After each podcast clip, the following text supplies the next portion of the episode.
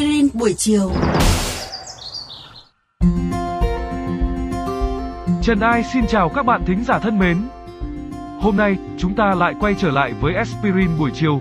Chương trình hứa hẹn mang đến những thông tin thú vị, giải đáp nghìn lẻ một thắc mắc từ nhỏ đến to của các bạn trong đời sống thường ngày. Đừng quên đón nghe chương trình vào 15 giờ 55 phút hàng ngày bạn nhé. Các thính giả thân mến, có một sự thật mà chúng ta đều phải thừa nhận, đó là thế giới ta đang sống quá bất công và thiên vị. Bạn không đồng tình ư?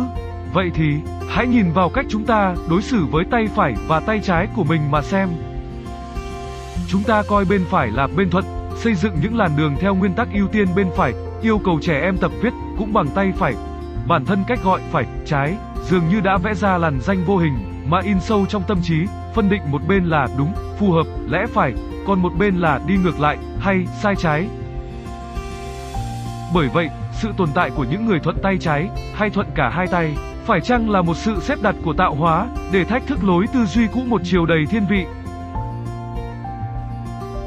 Thực ra, cũng không cần nâng cao quan điểm đến vậy đâu. Nhưng nếu bạn là người thuận tay phải, hẳn bạn cũng đôi lần thích thú khi bắt gặp một người bạn dùng đũa gắp, gọt hoa quả hay viết chữ bằng tay trái đúng không?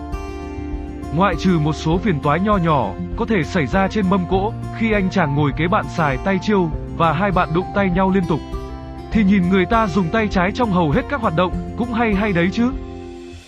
Còn nếu bạn là một người thuận tay trái thì hôm nay tôi xin hứa sẽ cho bạn biết nhiều điều khá bất ngờ về bản thân.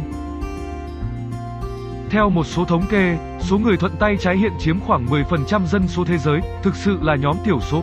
Tuy nhiên, khoảng 100 năm trước thì tỷ lệ này còn thấp hơn nhiều, rơi vào khoảng 4%, chủ yếu do áp đặt của hệ thống giáo dục và tư duy xây dựng, sản xuất mọi thứ cho người thuận tay phải. Nhiều người tin rằng, việc thuận một tay có liên hệ với hoạt động mạnh mẽ của bán cầu não ở phía đối diện, tức là người thuận tay phải sẽ thường suy nghĩ bằng não trái, chủ về chức năng ngôn ngữ cũng như các vấn đề liên quan tới logic. Còn người thuận tay trái, khả năng sẽ dùng nhiều tới phần não bộ bên phải hơn, chịu trách nhiệm nhận biết không gian, nhận diện khuôn mặt, cảm thụ nghệ thuật cũng như điều tiết các vấn đề liên quan tới cảm xúc. Nói như vậy thì người thuận tay trái sẽ nhạy cảm và mang tâm hồn nghệ sĩ hơn ư? Không hoàn toàn như vậy. Mặc dù các nhà khoa học thừa nhận sự phân chia nhiệm vụ của hai bán cầu não và khẳng định việc có một bên bán cầu hoạt động mạnh hơn đem lại lợi ích thiết thực cho con người. Sự thật là hầu hết mọi người, bất kể thuận tay trái hay tay phải, đều nhạy hơn ở bán cầu não trái.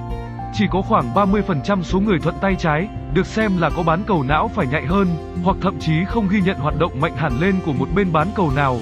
Điều này giải thích lý do vì sao người thuận tay trái có nguy cơ đối mặt với một số rối loạn chức năng não, bao gồm cả tâm thần phân liệt, rối loạn lưỡng cực hay trầm cảm và gặp khó khăn hơn trong học tập cũng như xử lý thông tin. Xem nào, chẳng lẽ thuận tay trái lại tệ thế ư? Đừng lo, theo một khảo sát y tế quy mô lớn, người thuận tay trái nhiều khả năng sẽ tránh được tình trạng viêm khớp và các bệnh viêm loét điển hình. Những người thuận tay trái còn có năng lực tư duy phân kỳ, giúp họ khai phá những ý tưởng, giải pháp thực sự khác biệt. Một báo cáo của thời báo phố Wall tiết lộ sự thật khá buồn cho người thuận tay trái, mức lương trả cho những nhân viên thuận tay trái thấp hơn 10% so với các cộng sự thuận tay phải của họ. Quả là vô lý. Nhưng mặt khác, ở chính đất Mỹ, họ lại thích những vị tổng thống thuận tay trái, Barack Obama, Bill Clinton, George Bush là những cái tên tiêu biểu. Người thuận tay trái cũng có ngày kỷ niệm riêng, chính xác là ngày 13 tháng 8 hàng năm các bạn ạ. Khảo sát thực hiện trên 25 000 người đến từ 12 quốc gia cho thấy người thuận tay trái có tử lượng tốt hơn và cũng say mê bia rượu hơn hẳn người thuận tay phải. Các bạn nghĩ sao về chủ đề lần này của chương trình Aspirin buổi chiều?